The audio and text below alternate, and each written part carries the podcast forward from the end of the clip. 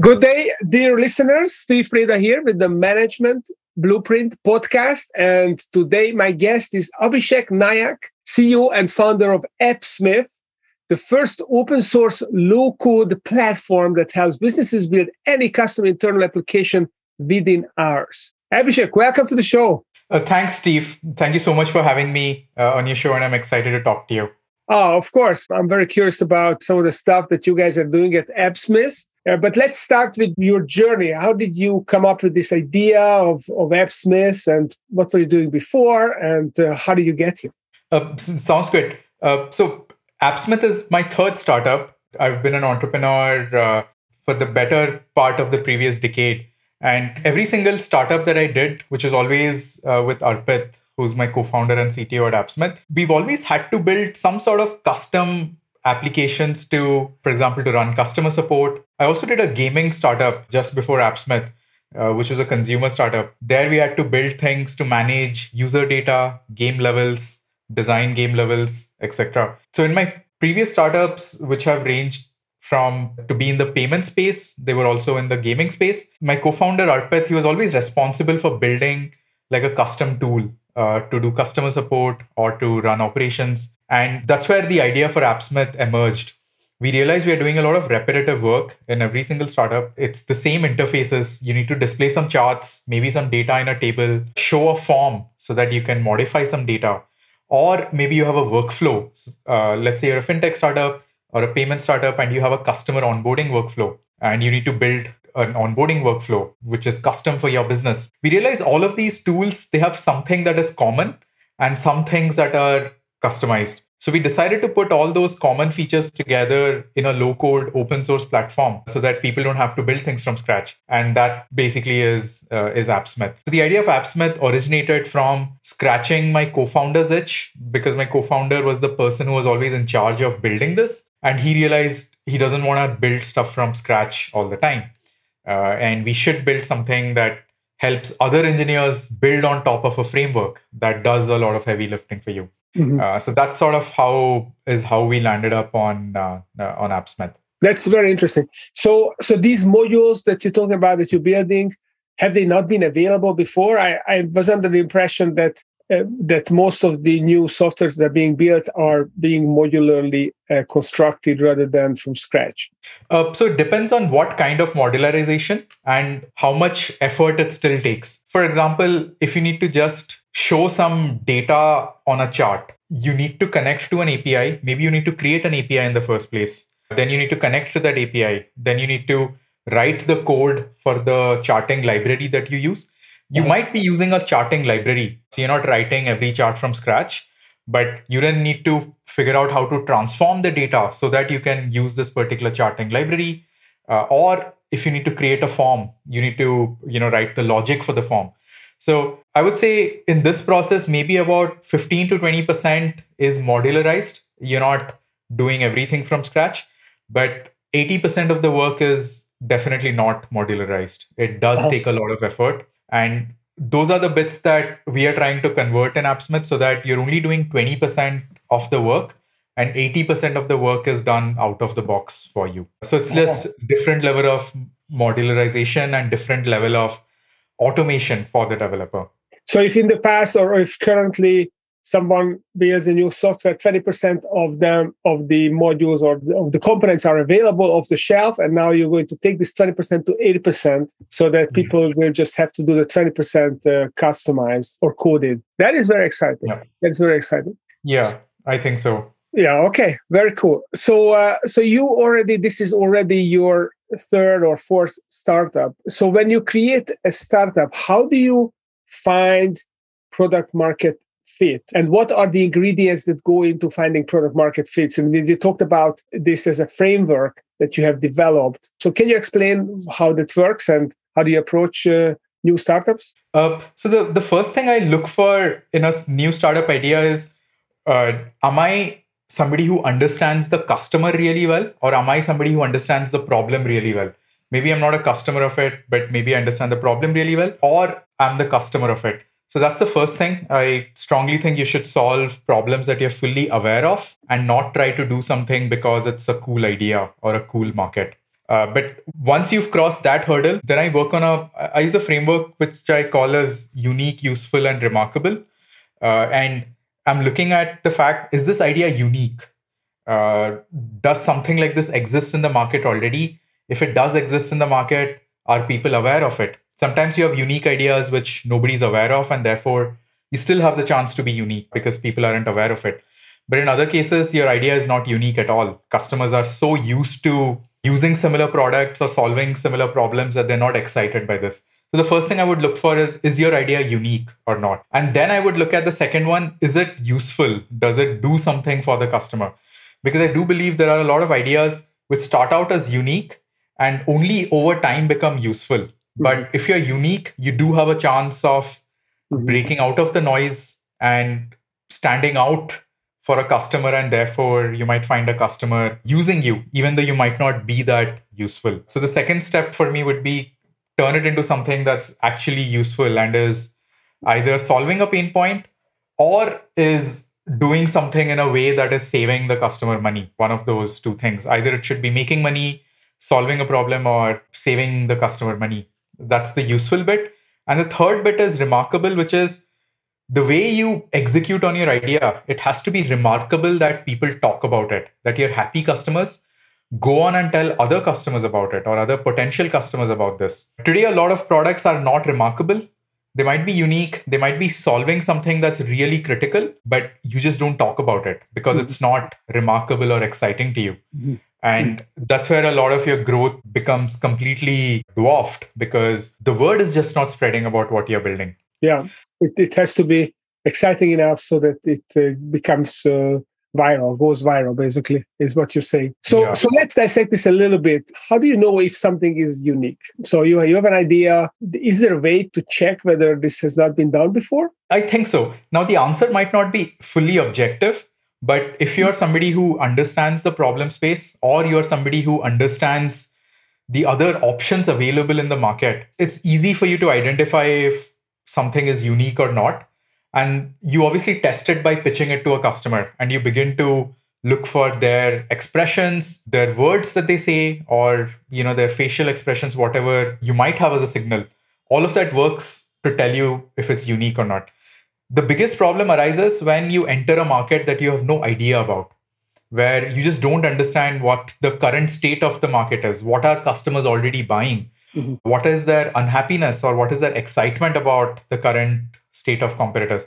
If you don't know that, you just cannot build something unique. So I do believe you have to be embedded in that environment and you have to spend enough time for you to understand if this is unique or not. And that's something that's that's really hard for you to understand if you're not embedded in the market. Uh, I see a lot of, especially a lot of uh, young MBA grads entering markets just because it's big, or maybe because they saw somebody else makes a lot of money in it. Now, because they have no idea about what customers are already buying and they don't understand the customer persona really well, you can't make something that's unique. Mm-hmm. And that's where a lot of ideas stumble.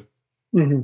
So there's no uh, shortcut for experience and for knowledge. So you're better off digging into a market and then try to come up with something rather than the other way around, is what you say? And sometimes there might be a shortcut you know the shortcut might be a specific experience that you went through uh, maybe that experience lasted for you know just a couple of days maybe you had an incredible uh, experience you know in a foreign country or maybe you had an incredible experience with a particular way by which somebody was selling you something and you realize hey this can be applied somewhere else mm-hmm. so i do believe there's you know there's that cross pollination there's the cross connection of ideas that emerge and with all of this there is a pos- possibility of for you to provide a unique spin to something mm-hmm. so either you are embedded in an area where which you really understand and then you you realize something is missing or you stumble upon you have an experience and you think maybe this has not been solved and then you have to do a research and maybe you you know you do a focus group in that industry and try to see if other people have not seen something like that and then you can zone in hone in on the uniqueness of it Now, uh, what about remarkable? So, is there a process to make a product, a digital product or a software uh, product, remarkable, or is it more an art than science? Uh, again, this is a mix of art and science. The science bit is definitely a lot simpler to talk about. You do something remarkable when customers have not experienced mm-hmm. that before. It could be amazing customer service, mm-hmm. or it could be the ease of buying something it could be the ease of using something. But every single thing that we experience today, there's something that's lacking in that experience, which prevents us from talking about it. And sometimes it's just solving for one thing that uh, you know that provides a very remarkable experience to customers and to developers. Uh, so in AppSmith's case, for example, one of the biggest reasons why we get word of mouth virality is because one we are open source. Second our customer support is great. It's both of these things together. There are a lot of open source projects which uh, you know would see a lot of activity but they don't get support quickly enough. Then on the other hand you have a lot of small open source projects that are able to provide great customer support but you know they're not that popular. In case of appsmith uh, we have both working for us which is it's an open source project that's popular but we also provide incredibly good developer support through our documentation through our videos through our uh, uh, community forums. But all of this together, in the early days, it was a little bit slow. People didn't see this as remarkable. But today, uh, you know, two out of five conversations that I have, people tell us how they were blown away with the velocity of responses that they got and the amount of material that is out there to use AppSmith. Mm-hmm. And that to them was remarkable. So, and that's what they talk about when they tell their friends about it. So that's something that we notice. And providing great support sounds like a simple thing, but doing it at scale is extremely complicated and quite cumbersome.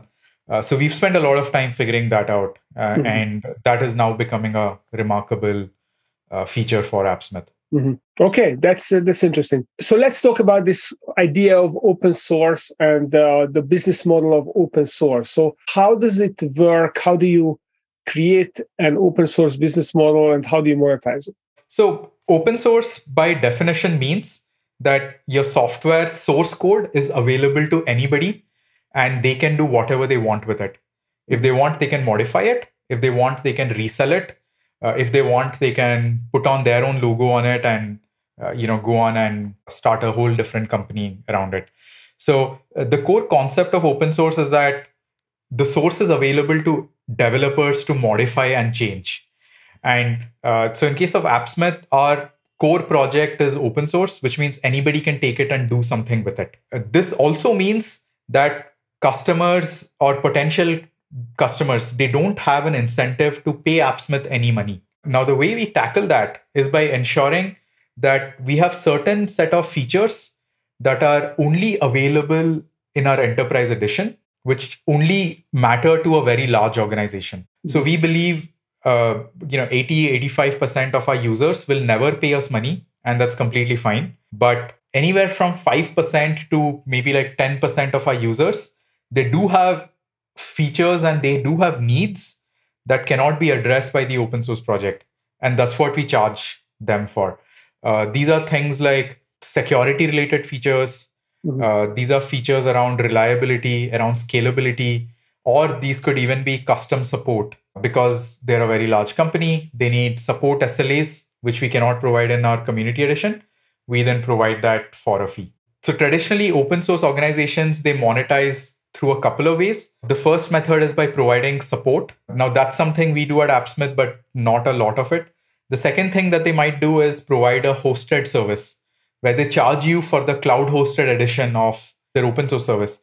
This is something that we don't do at AppSmith, uh, at least not yet but I know a lot of open source projects, they do charge for hosting. The third thing that is common is to provide enterprise features which are not available in the open source edition. This is how GitLab monetizes it, and this is how AppSmith also monetizes most of our customers. So, does it mean that there's a very long period of incubation when the business is not making money because you have to build up all that, uh, essentially the audience? And they have to start using it and it's going to take some time to get it to the enterprise level and for them to need these extra services how do you fund that it sounds like it's impossible to uh, to bootstrap a business like that? So it, it really depends on uh, on how quickly your open source project takes off. In a lot of open source projects case, it does require a lot of incubation time. That's why open source projects generally start off with one or two engineers who work on it part time for six months, maybe a couple of years, and only after that they go in full time. Once there is a sizable mass of users that are using it. And in case of AppSmith, it did take us a whole year before we could launch the project. And our first enterprise feature request, it came in about six months after we had launched the project. So for us, uh, that was relatively quicker. But I do know for a lot of companies, it does take a long time. And even in AppSmith's case, it did take us a good one and a half years after launching the project to make the first revenue. Uh, and in our case, we were funded uh, by our seed stage investors. So we were, uh, you know, we could actually continue doing it for a little bit longer. And that's how we funded it. But in other cases, I do know people do it part time as an engineer, or people self funded through providing a support contract or by providing consulting services on top of it. Mm-hmm. Interesting. Now, what's uh, really uh, unique about this product is that you're selling it to the engineers themselves who are doing the programming and the coding. Are they difficult buyers to please? And uh, how do you, uh, how is it different to sell something to an engineer rather than a business owner or or a C-level C-suite executive? So there are a couple of things which make it easy to sell to developers. Then there are a couple of things which make it incredibly hard to sell to developers. Let me cover the bits that make it easy to sell to developers. Number one, uh, developers are online all the time and they will research every single thing about your product before they come to you and ask you for help. Developers love to do things on their own uh, for as much as possible without talking to a user. Uh, rather without talking to a support person or to a salesperson. This I love about developers because every time I do a sales call with an engineering team, they're very well informed about AppSmith and they understand how it works and they would have spent a couple of hours on it before we have a conversation with them. That's the first thing. The second thing is developers are always open to trying out a new product because every single day their job depends on innovation and their job depends on doing something different that they weren't doing, let's say, a year ago. Mm-hmm. So they're always looking for a new tool, a new library. If not all the developers, at least maybe like 15 to 20% of the developers, they're always looking for a new tool. So it's very possible for you to put a new product in front of them and get them to try it and give you feedback about it. Mm-hmm. Because they're always looking for something new and they're always trying to save time. And so that's the second thing that's easy. The third thing that's uh, that I really like about developers is that they're willing to wear your brand you know on their body. They'll happily wear a free t-shirt because they like the t-shirt or because you know they like your product. And i love that because it's like free marketing for your product. And developers are some of the highest paid people in the world and they're willing to wear a free t-shirt. You know that's a silly small thing but i love the fact that they're so happy to use other people's swag. So that's something that i really like. The thing that makes it hard to sell to developers number one uh, they have a very high bar for quality. They might try your product, but if the quality isn't that high, they're going to throw the product away very, very quickly. Even if they've spent a couple of hours on it, they're not willing to invest more than that mm-hmm. uh, just because they they have a higher bar for quality. So that's number one. Uh, the second thing is when they need help, they expect sophisticated help and they expect help uh, which is above and beyond like an average customer support person. So the kind of support that they expect generally is expected from other engineers. So supporting a, a developer who's been using your product for a long time is quite expensive because you need to have a very sharp engineer supporting that developer. Uh, and you cannot, uh, you know, it's not a low cost service that you can provide to them. Mm-hmm. So that's the second thing that makes it really hard. Uh, the third thing that makes it really hard to sell to them is for you to charge them, you need to be providing something that they cannot already do for free. Mm-hmm. Because if there is a way for them to achieve something for free and the there isn't that much time related cost associated with it, they are going to go find that free service. They're not necessarily going to go pay for it uh, mm-hmm. just because it's a lot more convenient. You know, they don't tend to do that. So you need to be able to provide something which they cannot get anywhere else mm-hmm. uh, and only then they're they're willing to pay you. So interesting. Yeah. So very high maintenance, uh, but well-informed customers the develops, developers are. That's fascinating. So, uh, so switching gears here a little bit. So, your business is completely remote. You, you explained to me you have over 100 employees. You, some of your employees are in 20 different countries. You never meet in person. So, how do you create and maintain uh, and develop a culture when it's completely remote and people never see each other? Uh, so, our team is about 120 people today. And uh, last week, actually, we did an offsite where there were about 90 people. So that was the first time we all got together uh, for a few days and met each other face to face. But majority of the time, yes, we've never met each other and we do all our work remotely.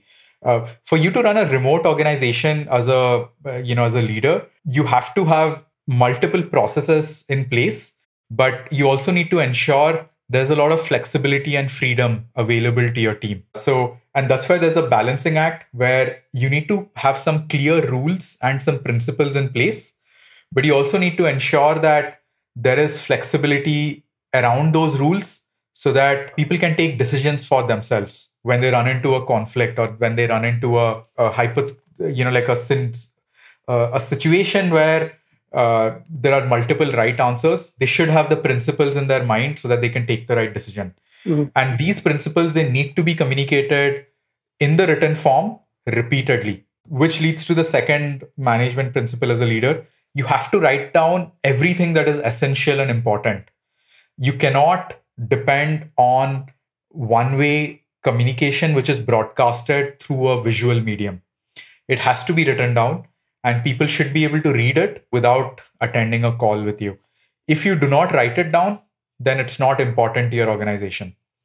Versus if you do write it down, it means you can use that as the way of spreading knowledge and as the way of spreading the principles and beliefs that you have. Uh, so I personally uh, communicate everything in open and I communicate using Notion docs or using Slack. If it's important, then it is done using Notion, Slack, and a video call, but it is rarely done only through a video call. Uh, because if it's a video call, some people might miss it, other people might skip over or skim over the recording, and therefore they miss the important points. Therefore, I use a written document as well as a video to communicate things. Now, this is about how I communicate as a leader. Now, for the rest of the organization, you need to have people who are proactive communicators and people who ask for help and people who write really well. If you don't have people who proactively communicate or proactively ask for help, it's really difficult for you to run a remote organization. So you have to keep repeating this point and you also have to train your team a little bit, expose them to resources, expose them to uh, training material which tells them how to write better, how to communicate better. And all of this leads to a much smoother functioning of a remote organization. That's uh, very interesting the way you explain it because I always thought that people don't always read things. So one of the reasons why speaking is more effective is that people are more likely to absorb something when it comes from a person who is speaking to them rather than when it's just the cold letters on a piece of paper. A guest on this podcast uh, a couple of uh, weeks uh, ago who talked about how writing is not a natural way to communicate and writing and reading. So it, it surprises me that for you it's very effective. Maybe is this because of uh, the developers are more apt to reading stuff, or the, maybe you have more introverted employees who are um, maybe the the engineer brain that you are very precise and you're looking for the exact meaning of things. Do you think this is something to do with that? I don't think so because at the very start we did have a problem with this, which is because we were moving from a meeting culture to a written culture, uh, mm-hmm. uh, to a uh, you know documentation first culture, and it was really painful for us to get people to read everything.